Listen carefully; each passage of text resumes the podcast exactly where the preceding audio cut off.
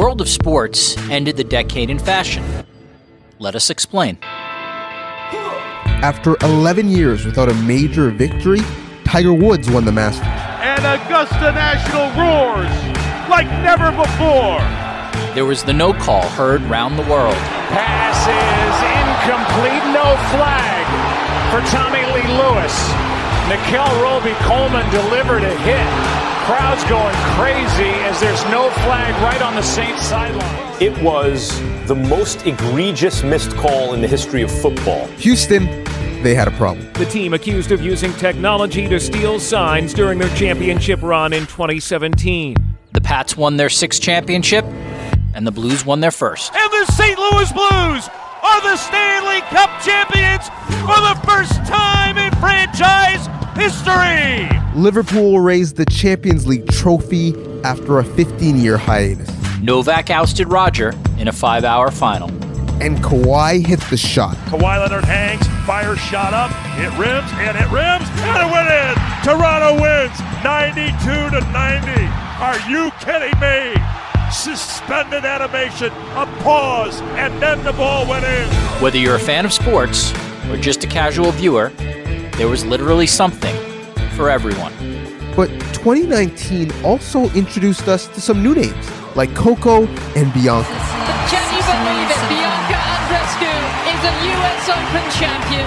Iwuma Kay and Ionescu. For Oregon today, a triple-double, twenty-third of her collegiate career. The all-time record is expanded on by Sabrina Ionescu, twenty-four points, thirteen assists, and ten rebounds. Nurse, Sarah, not Darnell, and Kendall Coyne Schofield. The Bristol N H L fastest skater, featuring Kendall Coyne Schofield. These were just a few of the stars in women's sports that captured our imagination.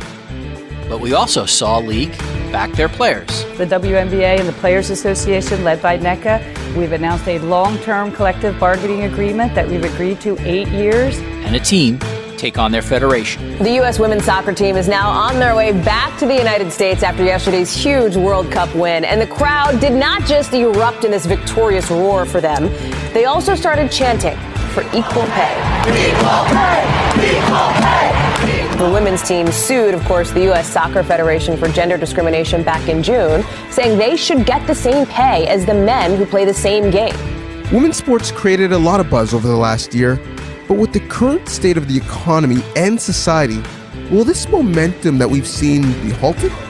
Jayna Hefford is the operations consultant for Professional Women's Hockey Players Association.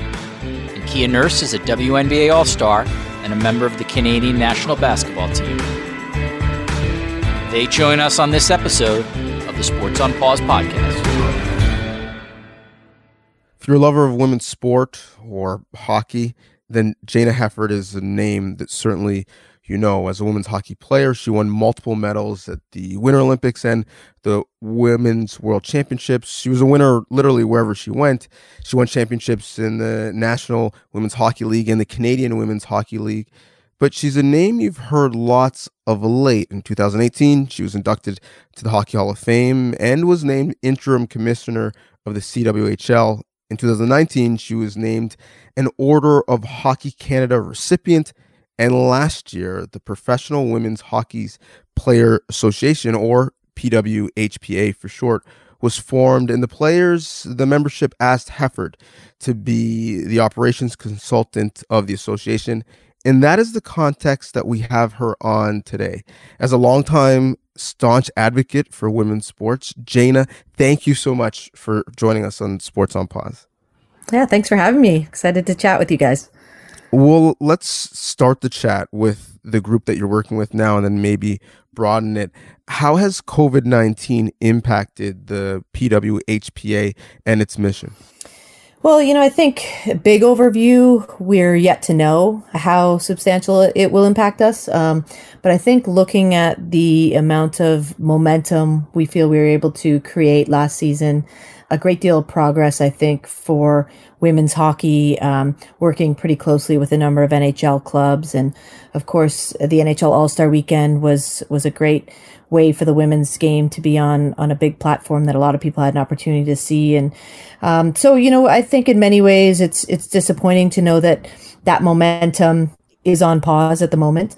But I also choose to believe that, you know, when we get through all of this as a society, that sports is going to be a great way um, of healing for people. And I think people are going to come back to the arenas and the fields, and they're going to celebrate sports and athletes. And um, so, you know, I, I hope we'll be able to pick up where we left off. This is sort of an issue, I think, for all sports, but really one for some of the smaller sports, some of the niche sports. And that's how you can sort of stay current mm-hmm. uh, amid this pandemic, and how you could still continue to stay in the public's uh, in the public's mind, in the public's sort of uh, front-facing view. Have you um, and other women's hockey players, you know, the sort of the ones that are part of your organization, have you guys been able to do any kind of outreach during this, or – like the rest of us, are you uh, shelter at home and you just got to ride it out?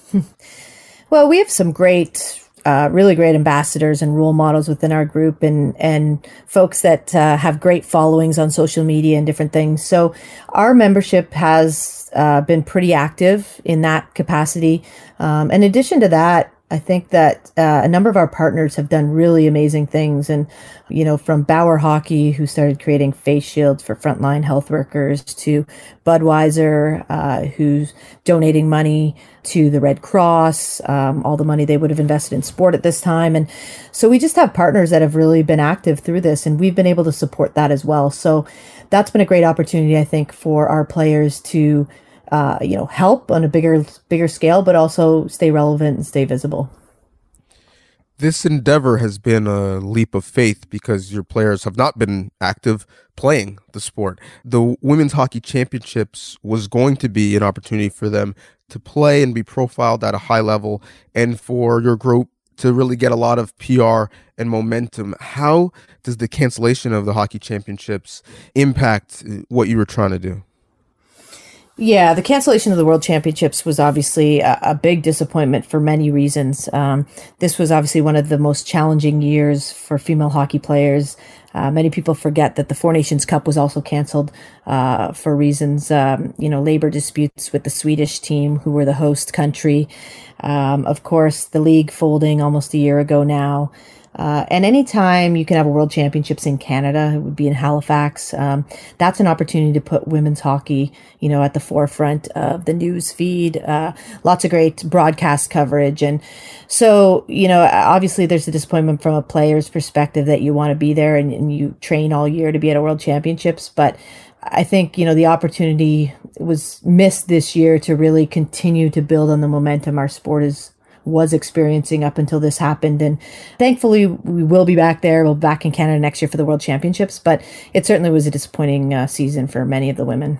Jayna, one of the things that um, was pretty impressive by you guys is you were able to attract um, significant sponsors. You mentioned Bauer, I know Budweiser, Adidas, Dunkin' Donuts, Tim Hortons, you know, the, some major mm-hmm. sponsors. You didn't get a television deal, but you did get Uh, you were able to stream games. Mm-hmm. I think one of the things that is, you know, beyond obvious when it comes to this pandemic is that we're going to be in some tough waters when it comes to the economy for some time, both in the United States and in Canada.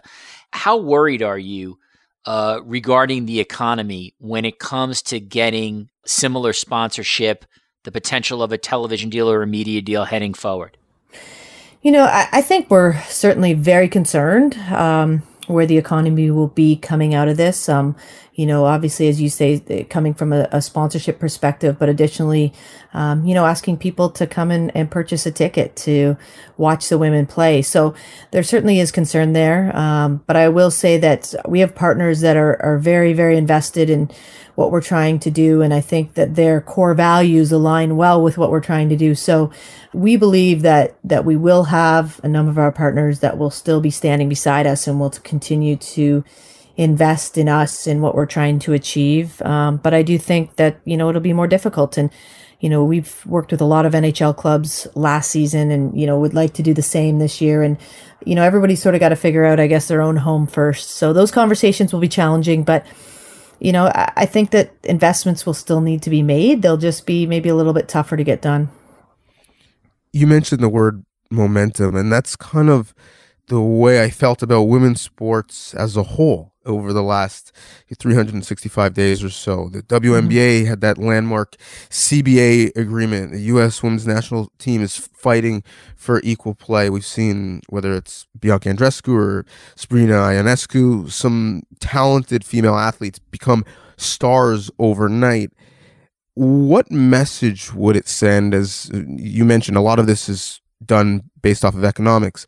If some male sports return to play, the N B A, for example, N C double A basketball for another, but the women's side of things, W N B A and female athletics, don't return in the same way because the profit margins are not the same. What sort of a message would that send in light of the momentum that you have seen recently? Yeah, I mean, I think that would be a, a a very negative message to send. I think, you know, in addition to the momentum that women's sport has created, I think it's a, a momentum within society that, um, you know, things are and have changed in the last number of years in the way we we value women and we value gender diversity and and all of those things. So I think, you know, society wise, those things exist. And um, so that that would be disappointing if that were the case. I don't envision that being the case, but you know, there's obviously an argument to the profit generation out of male sports. And, you know, as a female sport, we are still relying on the investment to help it grow. Um, and that's probably the biggest difference with the women and the men's game is that um, we still need an investment to grow, where the men's game is there at a, a profit generating position. So, um, you know, I, I think we have to wait and see what happens, but um, I do believe there'll still be investment in women's sports. And again, it's frustrating that the, the momentum is on a pause, but I, I do hope that it'll, it'll pick up. And I think people value women and female athletes in a different way than, you know, even three, four years ago. Jayna, for any uh, young aspiring hockey players out there, uh, do you have any tips on how to stay sharp during a pandemic? Well, you know, I, I think this is a really great opportunity actually for a number of athletes and, you know, especially the the high level athletes to really focus on areas that they need to get better at. Um, I think you can really specialize your training right now. I think for those high end athletes to uh, have some rest and recovery and some downtime that they generally don't get in season, and the demands on their life outside of sport, especially when it comes to female athletes, they tend to you know, have a lot more going on in addition to their, their sport. So I know our members are, are staying very active. Um, they're sharing a lot of, you know, fun, creative workout stuff online. And, you know, I think people have a lot of time to focus on areas in their life that they want to get better at. And, um, you know, for those young hockey players, uh, there's lots of great things you can find, workouts and, and skills and different things that uh, will certainly help you in the, in season. But I think we all have to look at this as, as hopefully a temporary thing. And um, sometimes those breaks can be of value to athletes. There has been much discussed during this break about the mental health of athletes during the COVID pause, and really the mental health of all of us. Your athletes were already somewhat on pause before this happened. I'm interested to hear about mm-hmm. some of the challenges and maybe the ways that you can support and help manage the mental health of the female players during this uneven period, both in the world, but in their careers? Well, you know, our group, as I mentioned earlier, has it's been a really challenging year uh, for women's hockey since the closure of the C W H L and, and the cancellation of the Four Nations Cup and the World Championships. And our athletes are incredibly resilient, and that's what uh, they're built for. As, as female athletes, I think their entire lives have prepared them mentally to be strong like that. But on the flip side of the coin, it's challenging for athletes, especially, you know, a, an Olympic athlete, where you really focus on events and you focus on dates. And, you know, we have summer athletes that now their whole Olympic training is shifted, and our winter athletes, our hockey players, are still focused on the next Olympic Games. But it's hard with, with that uncertainty. So, you know, I think one of the things I've learned through sport is the value of really sort of staying present and focusing on, you know, what you're doing today to be better, but never losing sight of, of that goal. And uh, for us with the P W H P A we have a really strong mission of what we're trying to do and, and trying to drive awareness towards the need for a professional hockey league. And our athletes know that they have to do that through engagement with young hockey players, through, you know, the way they train, the way they represent the sport, and all those things will continue. So they'll, you know, I think they have a, a day-to-day focus on finding ways to grow the game. And then they have the their individual focus on, on how they train. So as you said, we're all, we're all figuring this out. There's no handbook on how to mentally prepare for times like this, but you know, I think the the unity within the hockey community is really strong, and and I think we all rely on each other to keep each other healthy and and strong mentally. You referenced this earlier in our conversation on how the N H L incorporated uh, P W H P A players into the uh, All-Star game, All-Star weekend, I should say. Mm-hmm. And it strikes me that this is just an unbelievable opportunity for publicity for you guys, as well as makes the N H L All-Star weekend, I think, that much more interesting and that much more diverse. I wonder if you could just um, talk about where that relationship is and where you hope that relationship would be, because I, I feel like the N H L is pretty progressive and a leader when it comes to bringing in the equivalent women's game into their showcase. We've seen the N B A do that a little bit, but I, I feel like the N H L actually may be really, really ahead of everybody here. Yeah. I mean, I, I think in different areas, um, certainly the N H L in, in bringing in, you know, twenty players at last year's All-Star game and, and giving the women their own, you know, spotlight of their own game within the All-Star weekend was something that I don't know that we've seen that before. The W N B A and the N B A certainly, you know, we consider leaders in, in many other aspects in terms of, you know, the investment they've been making in them for now twenty-three years. And, um, you know, we're, we see the way the game is, but we haven't been shy to say that, you know, when we look at other women's professional sports, the only ones that have survived and have been successful on some level are the ones that are aligned with established men's leagues that can rely on the resources, the infrastructure that already exists. So we look at the W N B A and the N B A, and we look at the N W S L and their affiliation with the M L S teams and U S Soccer and Soccer Canada. And um, we know that that's the only way this game can truly grow is is with that investment of the infrastructure. And so we, of course, you know, want to work with the N H L and, and know that, that that is a huge investment they will need to make should they choose to create a women's league. But the way we see it is that infrastructure has to be a part of the next stage of the women's game. So having said that, what can they do tangibly? What more would you like to see? I think when people have this conversation, they often phrase it as, you know, a established league with men playing in it, giving a handout to female leagues. But what real opportunities are there for a league like the N H L to to take advantage of and, and help their own bottom line? I mean, you know, I, I love that you said that, because I think a lot of people assume it's a handout, and we don't see it that way at all. Um, sport needs to be invested in, and the women's game has never had an investment in it. And, you know, I, I would have to assume that when the men's league started, regardless of sport, it takes a while and it takes a big investment to start turning revenue.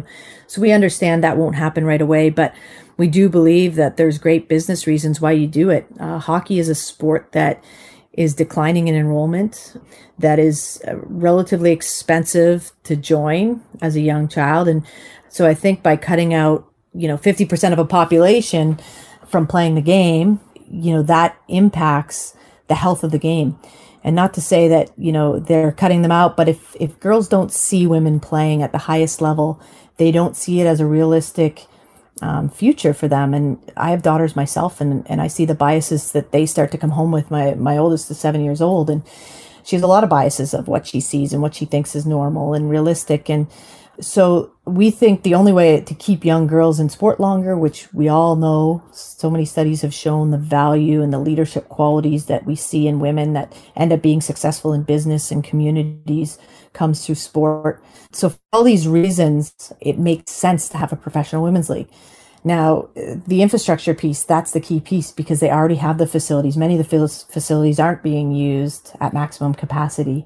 Um, you know, they already have P R people and ticketing people and marketing people in place. And those are things that, to get the game to the next level, you need all of that.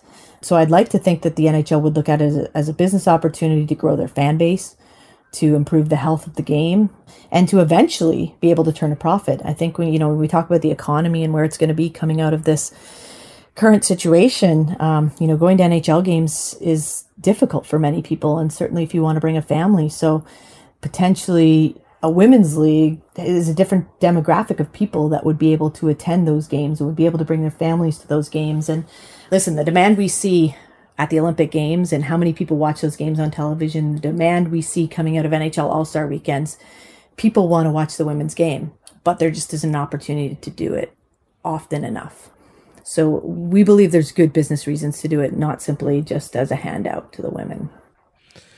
When we have these conversations, I personally always think of the Nurse family. And, you know, look at Sarah Nurse. She's one of the best players in the world. Uh, and she has a cousin in Darnell, who's also one of the best players in the world. But the amount that they make from their trade is vastly different. And the only real difference is not their level of skill or their investment. It's their chromosomes, mm-hmm. their sex or their gender. One of the things you were first fighting for was a livable wage for your players so that they could truly be professionals. I wonder now, the concerns that you're hearing from your membership, what are they and how are you helping them manage the, the fiscal realities that we all are trying to struggle with via this pandemic? Well, I, I, most female hockey players and, and certainly within our membership, you know, don't get paid anything substantial enough that they've lost at this point through the pandemic. Um, the only female hockey players that earn decent revenue are those ones that play on the national team. So, you know, the top twenty-five players in Canada and the top twenty-five players in the U S and, you know, players around the world, the top players in each country.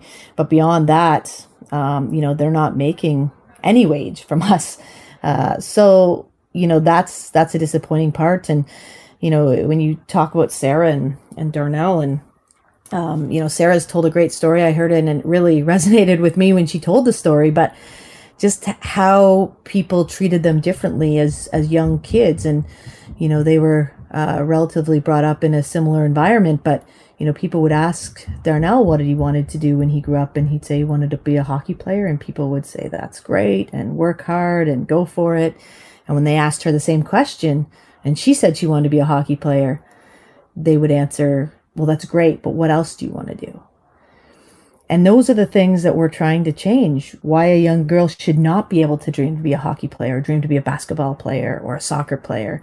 And to cut that out of their realistic future at a young age simply because it doesn't exist. And, you know, again, it comes back to what we all value that we gain through sport. And, and it goes beyond sport into our business and our societies. And so that's one of the reasons we want to change things, is that the perception we give young girls at a very young age is detrimental to their future.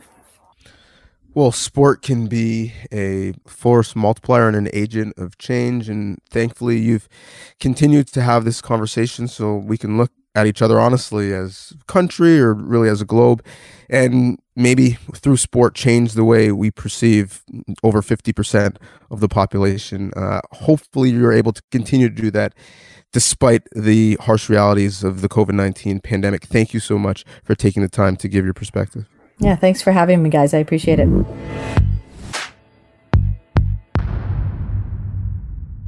Richard, all businesses are really challenged right now. And when I look in the sports landscape, we heard from Jayna herself, the business of female sports has an uphill battle. And the business she's running, the P W H P A, for the meantime, until they have a contract with a T V partner and are a little bit more solid, they're running like a non-for-profit. And I actually remember an agent once telling me that female athletes, they're basically run like small businesses, and male athletes are run like corporations, and they're the C E O of that corporation. So when you look at the challenges for the leagues to stay relevant, or in this case, to start up again, what about the individual athletes themselves and them staying relevant and them being small business partners? I love Jayna's perspective, and that's why I'm really interested to hear what Kia has to say. As you mentioned, Donovan, Kia Nurse will be our next guest. And the issues with the W N B A are the issues that every sports league is facing now. Can they play this year? Will they figure out a way and a contingency plan to make it work?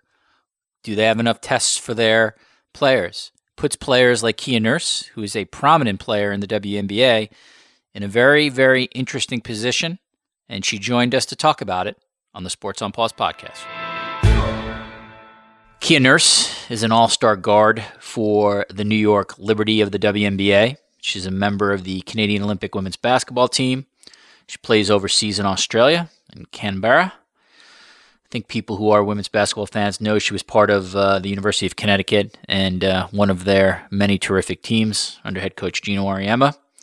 And she's also part of one of the great athletic families in Canada. Go hit the Google machine, type Kia Nurse in, and you'll see all her relatives. Kia Nurse joins us on the Sports on Pause podcast. And Kia, let's start here.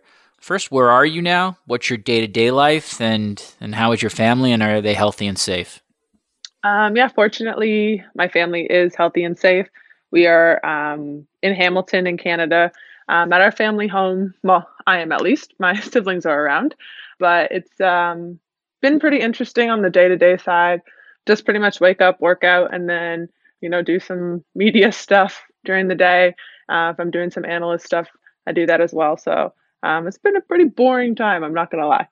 Yeah, this is the one area where we're all kind of the same, us media members, the fans listening, and elite athletes like you. We're all kind of bored.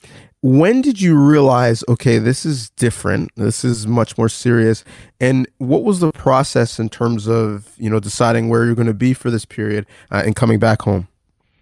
Um, well, I was actually just completed my Australian season, so technically I was supposed to be home for this month anyways before I got going to New York to start the W N B A season. So this was kind of pretty easy. I was already here. I got back probably like two weeks before all the travel ban stuff started happening. But uh, it's been pretty pretty nice to be home. As a women's basketball player, we're not really home more than a month a, a year. So um, it's been really, really interesting to to have some time off and to spend some extra time with family. But I'm fortunate for that part, at least. Kia, if you're someone like uh, you know, LeBron James or Kevin Durant, I imagine you're wealthy enough where you have a basketball court either on your property or perhaps even in your house, depending on the level of wealth you have. For an elite basketball player such as yourself, who, you know, might not have a court inside your house, how do you stay sharp? How does one train in your position right now? Yeah, um, not a whole lot of, of stuff going on. Obviously, for women's basketball players, it's a little bit different than the men. I have never really realized that I, I need a house because, to be honest, I live in three different countries around the world, and I'm there for probably three or four months at a time, so there's no point in me having a house anywhere. And it's kind of been interesting. You kind of just go outside, and fortunately, my neighbors have a rim, so they've been very nice about letting me use that if I need to. But I've kind of kept the mindset that I've been doing this for twenty years, so I'm not going to forget how to shoot if I'm not shooting every single day, or I'm not going to forget how to run or dribble or pass. So I've been taking the time to make sure that my body's all right, not trying to push myself too far to the point where, you know, joints start hurting or I get injured, because there really is no end date to this off season. So that's kind of been interesting, and trying to stay in, in shape and trying to stay focused and ready to go. There's two parts of physically being at your best and staying in shape. One is the training, working out. The other is what you're putting into your body. During this quarantine period, how have you managed to, I guess, be a chef for yourself and maintain, you know, the healthy meals that you'd expected to have as an elite athlete? Yeah, it's been interesting because now I'm at home, and typically I'm on my own, so I kind of just cook my meals and know what I'm having a day in advance, or if I'm cooking them for like meal prep or whatnot. When I'm here, obviously I'm in the house with my parents, so my mom does a lot of the cooking. It's kind of like moving back in. So I think it's been interesting to kind of see what she wants to make on some nights, and then I kind of throw some stuff in there um, and they try it. I give them all the, the bravery in the world because I do try my food. I'm not the best of cooks, uh, but it's been definitely interesting to to see. I obviously have had a lot of extra time, so I've tried a bunch of different new recipes and some new cauliflower rice recipes, and they've been actually really good. So it's been about more cutting portions and not eating as much because I'm not burning as many calories because I don't have practice during the day. Um, so that's kind of been the big adjustment food-wise. How have you educated yourself during this time? And if you want to sort of go into it, perhaps the W N B A and or other places are sort of providing you with uh, the education that you need in terms of the coronavirus. But I wonder just what you have done on your own, because I think that would give us insight into sort of professional athletes trying to educate themselves in the event that their leagues uh, ultimately will start again. Yeah, we've just kind of been pretty close, staying up to date with what's going on. Obviously, here in our house, we watch the news. We're pretty cautious of what information that we are consuming. Um, just understanding that with social media, it's so easy for people to put out something and then they get all the viral clout that they always wanted. And obviously, um, with what had happened with the C O C and the Olympics and the I O C and the cancellation, um, there's been some phone calls with the C O C and listening to the medical professionals that work there. Uh, that's kind of been really easy for us. Zoom meetings are pretty simple. And then listening to the the health advice from not only the national team doctors with Canada Basketball, but also the doctors that we have with the New York Liberty, and kind of listening to the health professionals and what we're looking forward to or not looking forward to in the W N B A, depending on obviously how things move forward. So it's been a lot of kind of trusting the people that are in my circle and the people that, you know, run and control the leagues that I'm supposed to play for, um, because I believe that they are going to put the best interests of their players and their staff first. Obviously, nobody wants leagues and events to be postponed or in some cases canceled. But before that happened with the W N B A season and the Olympics, did you feel comfortable going into those scenarios if they were going to continue and you'd be playing? It's a tough call, right? Um, you know, I think they're both pretty different situations. Obviously, with the Olympics, like, you're not guaranteed that. And, and you know that. And you don't have the opportunity every four years to just say, oh, yeah, we're going to the next Olympics. Like, when you finally get there, when you go to Belgium and qualify for the Olympics, then you're guaranteed that spot. You're thinking, okay, we have another chance to play in an Olympic Games. So if they would have said, like, you have to go if you want to play or you want to compete, I think that would have been a tougher decision to make than saying, okay, we'll come to New York right now for the W N B A. I've seen what's happening in New York. It's obviously not the safest place to be right now in terms of health. You know, there there will be another W N B A season next year and the year after that and the year after that. So it would have been probably more of an easier decision on that front. Either way, like, playing basketball is a huge part of who I am. It's literally my um, livelihood. It's how I survive. So Uh, it would have been a tough decision for sure, but health and safety of everybody, I think, comes first and, and foremost. So I'm glad that the league made the right decisions there. Kia, what are you hearing from uh, the W N B A Players Association, from league officials, from your teammates about potential contingency plans for the W N B A to somehow get games in in twenty twenty? Uh, hearing a little bit about everything. Um, obviously, what you guys know is pretty much what we know. If we know anything, we know a little bit more, and it's probably not that much. I would say it's pretty similar to what's happening with leagues all around the world in terms of, you know, the N H L and the N B A, and trying to find out, is a clean site the best thing to do? Um, I'm sure there are a lot of holes in, in a clean site as well. Can we find a way to kind of push things back a little bit? W N B A, I think, gets a little bit more leeway and is a little bit luckier in the sense that we had already had a planned month-long break for the Olympics. So that gives us an extra month where we can push our schedule into that. And at the same time, we are much smaller than most leagues. There's only one hundred forty-four players, uh, twelve teams, and then obviously your staff. Being able to have a clean site for us would be a little bit easier just because we're not enormous, but it also has a lot of holes. So, you know, I hear they're talking about, you know, thirty-day contingencies, sixties, nineties, to see how that goes. But women's basketball players also have to pay attention to what's happening overseas, because if they do call those leagues back in, that's a lot of our players that have to go back and play in those leagues.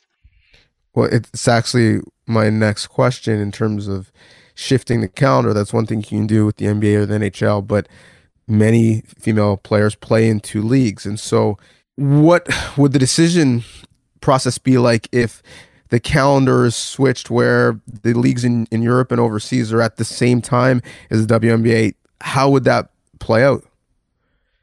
It'd be interesting, to be honest. Um, for me personally, I'm I've decided not to go overseas for the next year. That was something I decided before all this kind of happened.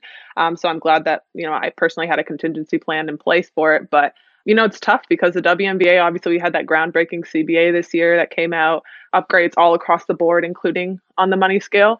I do think the younger kids might continue to benefit from going overseas just in terms of getting experience and playing the game and understanding that the W N B A is the toughest league to stay in because there's not so many spots. Um, but it's also super lucrative for the younger kids. Obviously, you saw the C B A on the upper side with the, the veterans. They absolutely have the decision not to have to go anywhere. But it would be interesting, especially because seasons haven't technically ended for the Euro Cup and the Euro Women's stuff, they've just been suspended. So we have a lot of players that are under contract. So does that contract kind of conflict with the W N B A? How does that work? I'm not exactly sure how they would come up with contingency for that. Kia, amid this conversation, I did want to ask you something significant that happened regarding your W N B A franchise, and that's the New York Liberty.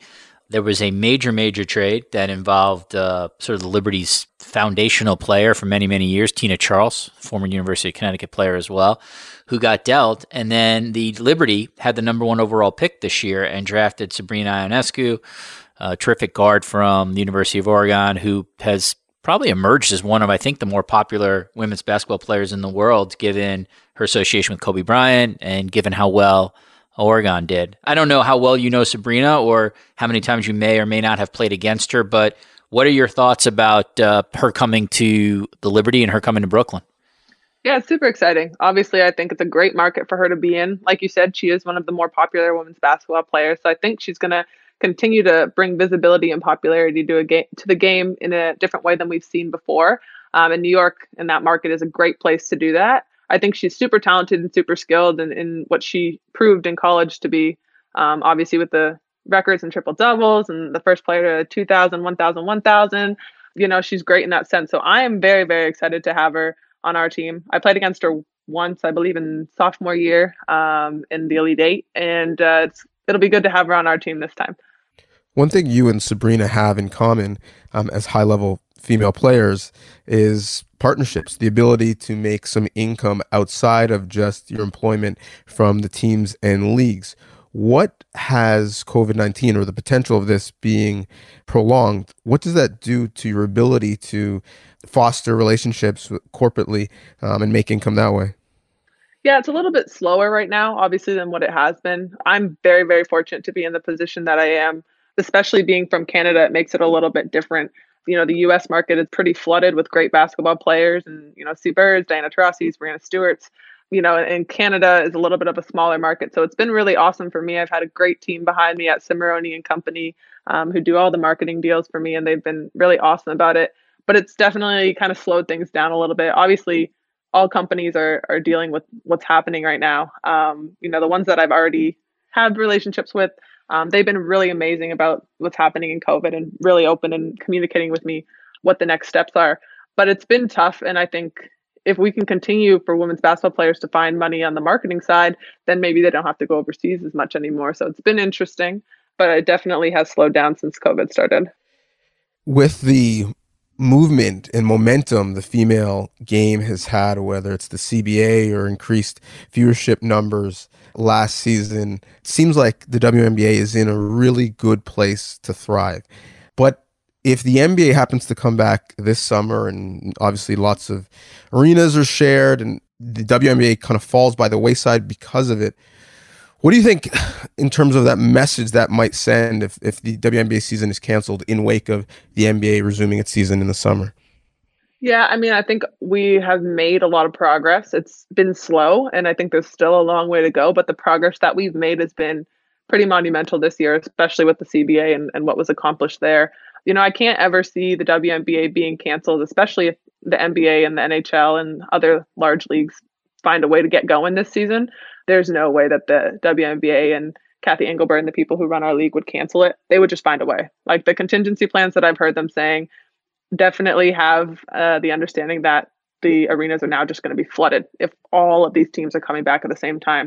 Um, so how do we find a way to play and not fall between the cracks? And I think they're really looking at that. Um, so I, I don't think it would send a great message, obviously, if they just put us in the back burner, but I can't really see them doing that. If any of those leagues come back, there's a good chance when they do, it'll be without fans as a competitor and someone who, you know, is often, you know, exciting those fans. What would that scenario feel like for you? Yeah, I think it'd be a little sad. Um, obviously, the best part about being out there is not only fighting with your teammates and going to war with them every single day, but the fans and, and being able to have a fan base that's exciting. Obviously, we just in New York moved to Barclays Center, so that was going to be a big change for us. And hopefully we saw a lot of familiar faces, but got some new ones as well. You know, I, I think they add something to the game. Obviously, when you're at home, they're like the sixth man on the court for you guys. Um, when you're on the road, I mean, it's really fun to try and shut up a, a road crowd. So I think it'd be really different. But at this point, I think just because we understand the health and the safety of everybody is of the utmost importance, and I'm dying to play something, um, you'd kind of probably just have to go with it, and it'd just be a little weird. Not only do we not have pro basketball right now, we don't have youth basketball. And I'm really afraid of the future of youth sports. You have a youth team, Kia Nurse Elite. What are you saying to those young female basketball players at this time? Yeah, it's been tough to, you know, obviously understand that youth sport is gone right now as well. Um, I've had a Zoom call with my Kia Nurse Elite girls. There were so many of them on there. It was amazing to see all their faces. And uh, I let them ask whatever questions they wanted to. I let them go wild. They said life, basketball is all, everything's on the table. And, and they asked a lot of great questions. And, you know, to them, I, I said the same thing. Like, everybody here right now is in the same boat. So if you're worried about, you know, am I going to lose a spot? Am I not going to be good enough when this comes back in? You have to remember that everybody's kind of stuck in the same boat. Nobody's in the gym practicing right now. Um, you can only do what you can do from home. You know, I said to them, this is a reminder for a lot of people that, you know, sports is a privilege and sports doesn't last forever. If you're lucky, you have a pro career that goes beyond four or five years, but most players don't get that opportunity. So learn something new, read a book, do something different, understand that the ball is going to stop bouncing at some point, but what you're learning right now, the life skills that you're learning and the teamwork and the communication and the commitment and dedication, all that stuff's going to transfer over to whatever you want to do in life. But it's okay to understand that at, at sometimes you can have an identity that isn't a basketball player. And sometimes I think for the youth that becomes difficult, especially when, you know, you're specializing and, and people are hyping you up and all they know you as is a basketball player. I dealt through that. Um, so that was kind of my big advice to them. Well, it's a privilege for us basketball fans to watch you. It's a privilege for us on the Sports on Pause podcast to get a bit of your time. Hopefully you have the privilege of playing in front of packed arenas again sometime soon. But until then, enjoy shooting on the neighbor's rim and cutting down those meal portions. Thank you very much. I appreciate you guys having me on. Stay safe. Well, Donovan, um, Kia Nurse is one of the uh, thoughtful spokespeople for a league of thoughtful spokespeople. And I thought she gave us some really interesting insight into where her mindset is and her desire, obviously, to play again. This would be a massive year in the W N B A with so many stars back from injury and so much expectations. And like so many leagues, Donovan, we don't know right now if they're going to play. Not only do we not know if they're going to play, what have we heard in terms of them being close to playing? Any measures, every little detail in terms of the return to practice facilities for N B A players has been highly scrutinized and reported. We haven't heard anything from the W N B A, and we haven't heard that they've been on a league-wide call with the players and the commissioner. So again, it seems like that is on the back burner right now, which is not necessarily a good sign. But something we want to keep front of mind, both in this podcast and personally, um, is the plight of women, not just in sports, but in the coronavirus pandemic. And that brings us to our last word. And since this podcast is coming out a day after Mother's Day, and Richard, I think I speak for both of us when I say that we are allowed to be able to do this because we have the backbone of great wives and mothers who allow us to do this work. That actually informs two of my um, last word picks. One is, it's an article by Forbes, and the title is, "What do countries with the best coronavirus responses have in common? Women leaders." When you look at Germany, Taiwan, New Zealand, Iceland, Finland, Norway, Denmark, they are all led by females. So is that a coincidence? Uh, I, I think there's a, a common denominator that makes sense, and they are many times the, the wiser and the smarter of the genders. And the other thing that I want to point out, and, and this is a topic that's been written about in many different places. People, Refinery twenty-nine, C T V News did a piece on it. It's that women bear most of the burden when it comes to the coronavirus. When you think about it, a lot of the essential jobs that are being done are done uh, disproportionately by women, nurses, people who work at pharmacies, people who work at grocery stores. All of those are female-dominated positions. And then naturally, mothers take on most of the domestic work at times, plus they're now being asked to be teachers as well because kids aren't in school. So there's a couple really good looks at the extra burden that this virus has put on women specifically. Again, I mentioned it's been written about a bunch of places, but The Lancet has a good one on the gender d- dimensions of COVID nineteen. Another good place to read about that very topic is the burdens of the coronavirus pandemic are largely falling on women. That's by Triple Pundit, the blog. So again, as we say thank you to our female guests, and we hope to profile more females on this podcast in the future and continue to tell that story. Certainly the story of women doing the dirty work in our society is being told out through the virus. That's what stuck out to me. What about you? Those are some good ones, Donovan. Um, I want to give a uh, shout out to E S P N, the American Sports Network, on Sunday morning, the morning of Mother's Day. They did a feature called Heroes. It's under their uh, Sports Center featured brand. And the conceit was to honor mothers who are on the front lines fighting COVID nineteen, and specifically those in the New York area, given the severity of COVID nineteen there.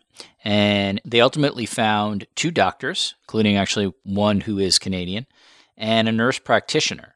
And in addition to an E S P N reporter interviewing these people who are on the front lines of COVID nineteen, there was a surprise. And the surprise was their favorite athletes popped on camera. So in the midst of the interviews with the with the doctors and the nurse practitioner, up popped Kyle Lowry of the Toronto Raptors, Roger Federer of uh, tennis fame, Derek Jeter, now the owner of uh, one of the owners of the Marlins and obviously a Hall of Famer for the Yankees, and Eli Manning.